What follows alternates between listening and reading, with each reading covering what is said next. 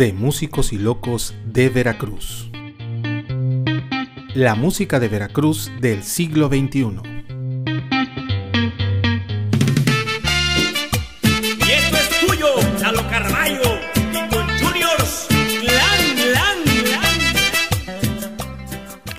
En esta segunda parte de la entrevista con el maestro Eduardo Lalo Carballo, van a escuchar cosas bien interesantes respecto a cómo fue que llegó a la Ciudad de México, a Televisa en su momento, cómo se desarrollaron las cosas y mucho oído para los músicos más jóvenes, porque creo que las enseñanzas que nos deja Lalo son bien importantes.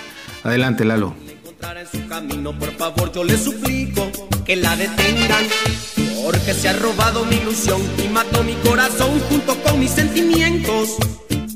Aparte que me volví ya un músico corrioso, entré al terreno profesional y a ganar mi vida.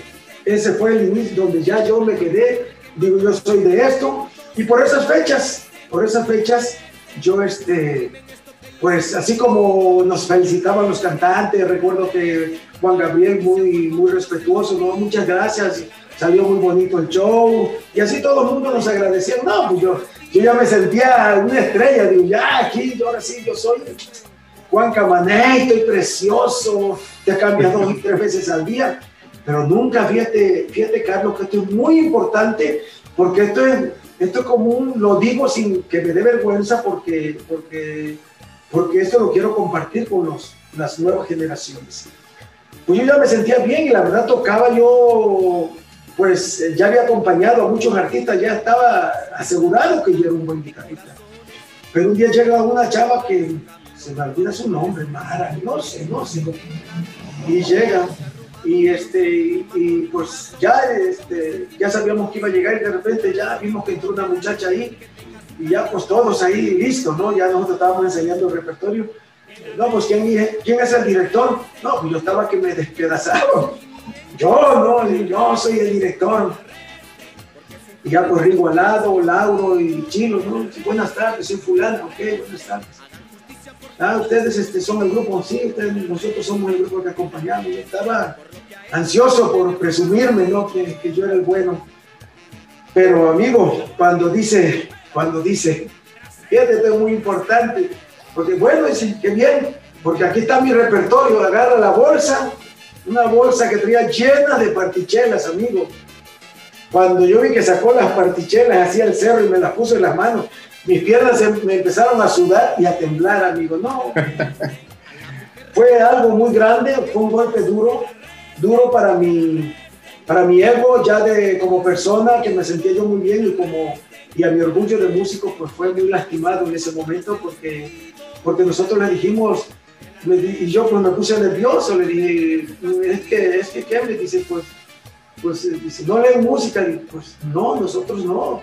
Y entonces, digo, pero mire, sí, digo, no leemos ninguno, pero entonces ¿cómo le hacen para acompañar a los cantantes? No, pues mire, pues ya nos dicen el tono, el género, ranchero, balada, lo que sea. Entonces, dice, no, pero yo no puedo así, yo necesito, para yo cantar, necesito que toquen lo que está aquí en mi partichela. No, pero y empezamos a discutir.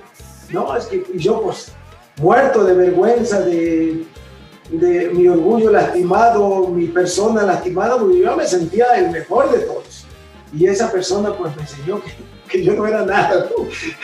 Y en eso llegó el dueño del lugar y pues se dio cuenta de que ya estábamos un poco acalorados y a ver qué pasa aquí, qué pasa Lalo aquí. Digo, no, pues es que las señoritas estamos pues dialogando de que ella quiere que para que la acompañemos necesitamos leer cómo está en su partichel, que ahí están sus arreglos. Y me dice el señor, entonces si ustedes no leen, digo, pues no leemos, pero usted ya ha visto los resultados, que ya acompañamos a Manuel Montiós, a Juan Gabriel, a Sergio González. No, sí, me consta. Pues, ¿qué crees? Que el señor que nos defiende dice, pues mire señorita, pues este es el grupo, si, pues póngase de acuerdo, en si, o si usted no quiere cantar, pues no cante, pero es el grupo, yo no le voy a conseguir otro grupo de mujeres. Y pues, usted dirá, como diciendo, si quiere cantar así, cante, y si no, pues váyase, ¿no? Y pues sí, ya la muchacha pues se agachó y está bien. Ya ensayamos, por cierto, salió esa semana muy bien, nos saludamos, nos despedimos muy bien, pero pues a mí me quedó muy clavada la espina, me quedé muy adolorido por esa, pues fue una humillación automáticamente, ella sin saber, pues me puso las partichelas y yo no sabía. Carlos, pasó jueves, viernes, sábado, domingo, yo fue un sufrimiento, no podía ni dormir, y no, manche, ¿cómo me pasa esto a mí, no? De que, pues ya cuando realmente yo ya estaba de aquel lado, ¿ahora qué hago? Voy a tener que aprender a leer música. Y ese día, terminando un domingo, recuerdo que salíamos a las 6 de la mañana de tocar, porque era un lugar de mucho éxito, te acordarás, por ahí. Y 6 de la mañana, llegué con mi mamá, desayuné, 7, 8, y a las 8 me estoy saliendo para el centro preguntando, oiga, ¿usted no sabe dónde queda una escuela de música? Pues no, pues camine para allá, vaya para Guerrero y Canal, Bravo, y ok, ya cuando veo ahí dice IVA, Instituto Veracruzano de Bellas Artes, me quedé afuera. Digo, pues aquí es, pero cuando vi así, digo, no, mejor me regreso. Ya no querían eso. Cuando llegó una persona y dice, oiga, no, pues pásele, digo, no, ya me voy, no, pásele, dice, mira, ya están las, ahí está, ahí se inscribe uno, ya ahí le dicen la información, pues casi me obliga, porque ya me estaba yo rajando. Llego ya a la dirección de Bellas Artes y ya me dicen, no, pues mire, la inscripción vale 125 pesos, ahí traigo el recibo por ahí guardado todavía. Tiene derecho usted a tantas clases de solfeo, rítmica, métrica, tantos maestros, bla, bla, bla, bla. Y para no hacértela muy cansada, así entré por ahí entre los 17, ya para los 18 años, yo entré a estudiar por primera vez música. Y aprendí lo que valía una redonda, una negra, una corchea, bla, bla, bla, todo lo que lleva y conlleva de la música. Y no me arrepiento, pero fue gracias a una mala experiencia que tuve con esta persona. Bueno, definitivamente, maestro, muchas veces así es como avanzamos, ¿no? Cuando algo que aparentemente es malo o difícil o complicado es como el acicate, ¿no? Que dice, órale, quieres estar a otro nivel, tienes que hacerlo. Eso es bien importante y qué bueno que lo comentaste, Lalo, porque, insisto, muchas veces está la idea de que los artistas nomás llegan y ya. Actores, actrices, músicos, cantantes, pintores, etcétera, ¿no? Y no es cierto, hay una gran preparación atrás. Y tú, con todo esto que nos estás comentando, queda bastante, bastante claro que más allá de que, como bien dices, desde que naciste te llamó la música y todo lo demás, en algún punto, a pesar de estar en un punto de éxito, llegó esta artista, esta persona, e hizo que avanzaras un paso más. Lalo Carballo estudia música ya en forma, y en algún punto Lalo Carballo sale de Veracruz y dijeras tú, pa'l mundo, ¿no? ¿Cómo fue que Lalo Carballo, de tocar en el Escorial, de acompañar a grandes artistas, estamos hablando de los años 70, todavía muy joven, hace esta preparación musical y de repente, en algún punto, cuál fue tu gran oportunidad? ¿Quién te invitó a que Lalo Carballo ya no se quedara nada más en Veracruz, en el Sotavento, sino que realmente saliera al resto del país? ¿Cómo fue esa historia, Lalo? Bueno, pues ya empiezo a estudiar, bien, muy buen alumno, pues era yo muy aplicado, siempre he sido muy respetuoso con los maestros y me fue muy bien el primer año, segundo año. Se termina el ciclo del Escorial y le busco uno por ahí y Rigo Domínguez empezó ya a querer hacer su grupo y yo pues seguía estudiando, me encantó tanto que digo, de aquí soy, ¿no? Y pues ya iba yo por ahí a tocar con un grupo, con otro. Ya definitivamente la música era lo mío. Ya había decidido, ya digo, desde hace mucho, pero estaba yo más seguro que nunca que eso era lo mío. Empezamos ahí, ¿no? Igual los chavos, los que iban ahí, a veces algunos artistas llevaban músicos y algunos, oye, chavo, te defiende, pero no estés tanto tiempo aquí, salte para que vean tu música, tu talento. Ya le mostraba las cancioncitas a la gente, está bien. Entonces, Ya por ahí empiezo a mostrar mis canciones, porque ya venía yo compilando muchas letras como autor, fuera de ser un músico, un guitarrista que acompañaba a varios artistas y estaba yo en varios grupos. Y aparte, la otra parte, al paralelo, llevaba yo pues, los estudios en Bellas Artes, como guitarrista y como todas las materias que hay que llevar ahí. Pero y también pues ya mostraba yo mis canciones como autor, ya mostraba yo varias facetas de Lalo Carballo. Y ahí me empieza a grabar, ya le muestro a un grupo, me voy a otro grupo, y así empieza el ir y venir ya en Veracruz. Pero sucede que ya estuve como en 2 o 3 grupos por ahí. Un día, por allá de los 18 para los 20 años, 19, 20 años, llegó Daniel Villalobos, que lo habían invitado a un proyecto a Televisa. Entonces dice, mira Lalo, ¿cómo ven? ¿Te llama la atención esto?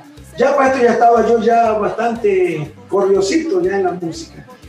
Ya era el que hacía los arreglos, el director de los grupos, el que hacía los ensayos, el que definía todo. Ya estaba yo.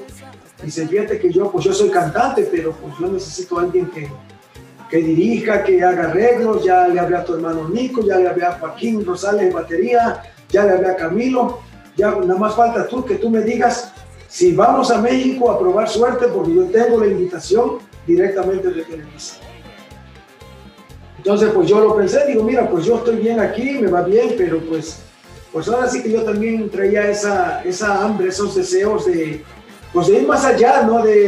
Después de salir de mi pueblo, después de llegar a Veracruz, con todas las cosas que pasé en Veracruz, yo tenía ganas de caminar, siempre me imaginé tocando de un lugar a otro, viajando dentro y fuera del país. Era un sueño que yo tenía. Claro, sueño, pero preparando esos sueños. Fuera de soñar, yo estudiaba mucho música, hacía canciones, hacía arreglos y siempre estábamos como que no nada más estaba yo soñando por soñar. Era un sueño sobre bases muy definidas. Y cuando llega esa oportunidad, pues ahí vamos, pues va, probamos, yo pruebo. Y nos fuimos los 4 para México, los 5 con Daniel, y pues ya llegamos a Televisa. Ya nos dijeron, no, pues sí, mire, se firman este contrato, se quedan aquí ya. La verdad fue una experiencia muy agradable estar en México, pues llegar a otra ciudad más grande, a un monstruo de ciudad que nadie conocíamos. Fue una experiencia maravillosa, nos trataron muy bien, la verdad, muy bien. Nos instalaron en un buen hotel, nos fueron preparando para esto. Ya habíamos hecho previos ensayos, pues ahí con Daniel, de las canciones que más o menos querían que grabáramos. Y mientras nos poníamos de acuerdo, cuando llegamos allá, pues ya nos sacaron el contrato. Eran contratos muy difíciles, muy raros, que no entendíamos, pero pues era más grande el deseo, ¿no? de ser un músico, un artista, como le quieras llamar, ¿no? Parte de un grupo. Y empezamos, pues nos dijeron, pues ya lo que traen ensayado, métanse a grabar, ya les conseguimos el estudio, se va a llamar el proyecto así. Y que bueno, esperamos un lunes, entramos a grabación, y pues ya llegaron los ejecutivos de Televisa, ya nos pusieron instrumentos de lujo, muy buenos instrumentos, buenos pianos, buenas baterías. A mí las guitarras que he pedido, cuerda, acústica, electroacústica. Y empezamos a grabar, y pues ya sabes, yo metiche, ¿no? Como siempre. No, pues tu fa, tu sol, no vale, y do re mi, do fa sol, y métele para acá, y el metrónomo a 50 de velocidad, a 120. Y pues ahí pues ahora sí que me estaban observando cómo me meneaban, ¿no? Pues ya a la hora de grabar, terminábamos de grabar y hacíamos juntas con los ejecutivos. Ya digo, no, pues ya hemos visto a todos los muchachos cómo se desarrollan, y decidimos que el director del grupo es Lalo Carballo, ¿no? Porque ya lo vimos trabajar, ya vimos su currículum y todo. Y bien, grabamos, y así fue como nos enganchamos. Y otra vez te vuelvo a decir que de las malas experiencias, siempre algo de lo que presume Lalo Carballo no es de sus aciertos, es de sus fracasos, de sus caídas. Porque ahí es realmente donde me vuelvo fuerte. Recuerdo que ese proyecto ya estaba para lanzarse en todo México, Estados Unidos. Era un lanzamiento grande, ya decía la gente, no, pues mírenlos bien, porque estos ya son los triunfadores del país y otros países, ¿no? Y así era, terminamos la grabación, póster, ropas, todo, y de repente Carlos, por X motivos, dijeron, ¿saben qué? El proyecto se da un carpetazo. ¿Quién sabe qué vieron? Se quedaron bodegas llenas de discos, LP, sencillos, chamarras, llaveros. Y ahí venimos para Veracruz derrotados, derrotados, todos tristes, ¿no? Pues se acabó de repente estar en los cuernos de la luna, ¡pum!, en caída libre. Pues ahí venimos. Fue una experiencia muy dolorosa. Eso, eso. Y llegamos, pues ya llegué yo a la casa. Mi hermano se fue a tocar por ahí con un grupo, Joaquín con otro, por ahí. Yo no quería tocar, me daba mucha pena. Cuando me iban a buscar, oye, que algunos grupos que ya tú conoces iban y, oiga, no está Lauro. No, no estoy, dile que no estoy. Me daba mucha pena que me vieran después de regresar, pues fracasado, ¿no? Ya todo destruido. Y así me la pasé meses sin trabajar, sin dinero. Me daba mucha pena salir a las calles, que me vieran después de este rotundo fracaso. Y fue cuando una mañana, un mediodía por ahí, recibí una llamada de México. Y me hablaron de Televisa, me dijeron, Lalo, buenas tardes, ¿cómo estás? No, pues bien, estás tocando ya en un grupo, porque ya sabemos que tus compañeros andan por ahí. Digo, no, yo no estoy tocando. ¿Y por qué? Que no quiero tocar, me da mucha pena, pues que me vean ya fracasado, ¿no? Después de haber estado ahí ya listo para probar las mieles del éxito, pues no, nos derrumbamos antes de probar eso. Y dice, no, pues mira, ¿cómo ves? ¿Te quieres venir acá? No hay mucho sueldo, pero es Televisa, vas a tener oportunidad de crecer, ya te vimos trabajar, te gustan los arreglos, escribes, tocas muy bien, eres joven. ¿Qué dices? ¿Te vienes? Y una vez le dije, igual así, yo soy, tú me conoces, Carlos, y sabes que yo soy de decisión, a lo mejor pienso un ratito, pienso 2 días, pero cuando te digo, ya es ya. Y ese día anochecí en Veracruz y no amanecí, pedí prestado, recuerdo que por esa fecha creo costaba 30 pesos, 40 pesos el pasaje de ADO para México. Y pedí prestado, 10 de acá, 20 de acá, en la casa me prestaron, agarré mi portatraje, mi guitarra, mis canciones, y huye, me fui, anochecí y no amanecí.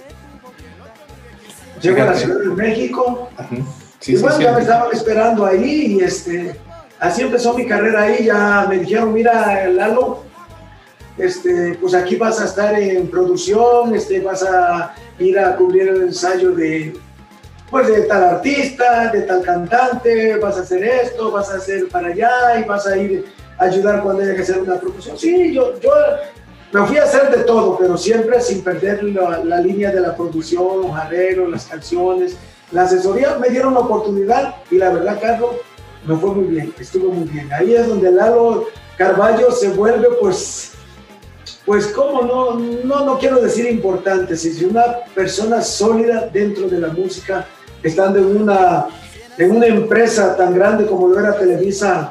En ese entonces, pues la verdad sí era, pues la gente se admiraba, decía, no, pues cómo Lalo Carballo está ahí en Televisa, si no es tan buen músico, no sabe tanto. Siempre se dividían las opiniones, ¿no? Muchos decían, oye, qué bueno que estás ahí, otros, no, que ese cuate no tiene pues ahora sí que el conocimiento para estar. La cosa es que yo llegué ahí, estuve maravillosamente ahí, me fue muy bien, y bueno, no sé qué otra cosa quieras saber más de ahí, porque vienen cosas más, pero te quiero dar para recorrer tu cuerpo de la cabeza hasta el talón. Quisiera ser tu jabón para gastarme en tu cuerpo y derretirme. Imagínense nada más, en este relato, en esta segunda parte de la entrevista con el maestro Lalo, 2 veces estuvo en los cuernos de la luna, 2 veces cayó, pero él, como el ave fénix, siempre ha resurgido. Muy interesante, ¿no? Los invitamos a que continúen escuchando, en este caso, la 3ª y última entrega de la entrevista, de la charla con el maestro Eduardo Lalo Carballo. Mi nombre es Carlos Saldaña. Los espero en la próxima.